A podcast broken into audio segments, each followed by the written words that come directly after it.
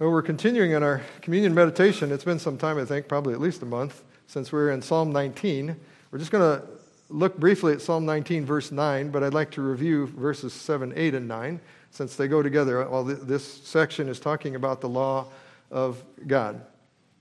Now, this is the living word of God.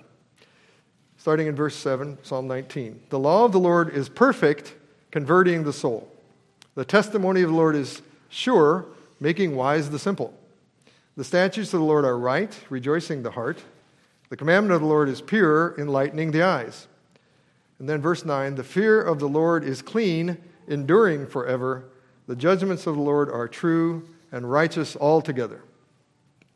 So in verse 7, we thought just briefly a couple of weeks ago uh, that our souls are restored as we, and we can grow in wisdom as we are in God's perfect law. He restores our soul as we are in His law. And because the word is sure, we can grow in wisdom.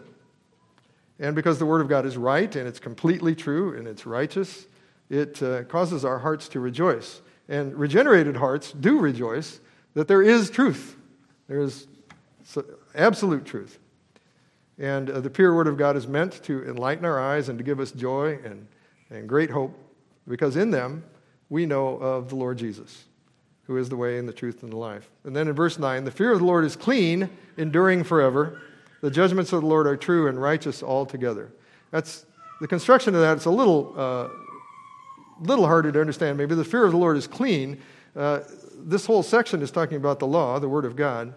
And so it's saying that we are to fear the Lord. That we are to fear the Lord is clearly taught all through the scriptures, and it's revealed in His enduring Word. And the fear of the Lord means uh, the reverential awe of the living God. And it's our obedient respect, and it's also our worshipful submission. All that has to do with uh, coming before the Lord with fear.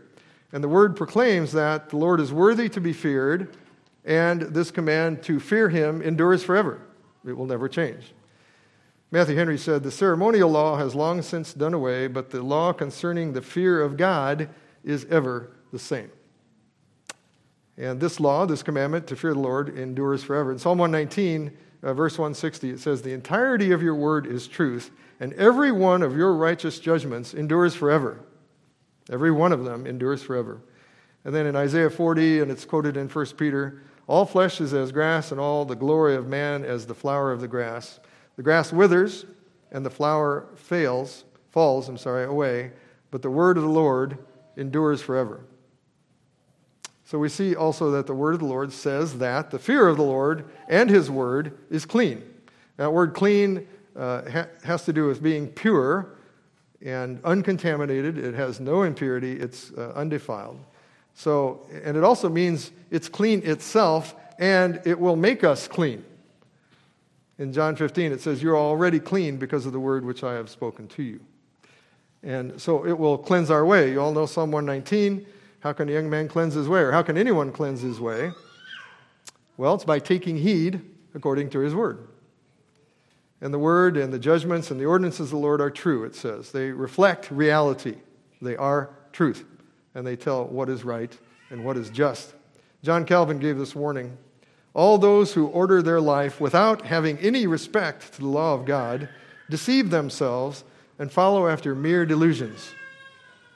Everything else is a mere delusion. The Word of God is living and active, and it is true.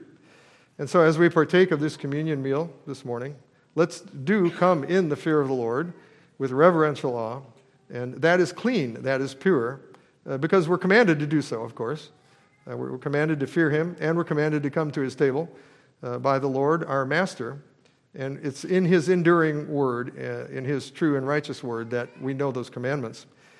And we should come with joy also to this table, as, uh, because He has given us grace to partake of this celebration, and His grace enables us to love Him and to love His precious word more and more. So let's pray as we come before Him. Father in heaven, we rejoice that we have your statutes to give us joy because they are right and they are true, and your commandments are pure, and so they enlighten our eyes. They reveal the truth in Jesus Christ. And we thank you that we can come to this communion celebration now together to remember the light of the world who, who was sacrificed for us, We pray that you would give us the spirit of wisdom and revelation and the knowledge of our Lord Jesus Christ, even as we participate now, and that the eyes of our hearts would be enlightened to see you. Lord, prepare us to celebrate this communion uh, with you in awe and to rejoice in the word of truth. And we come and we ask all of these things in the name of Jesus Christ, our Lord and Savior. Amen.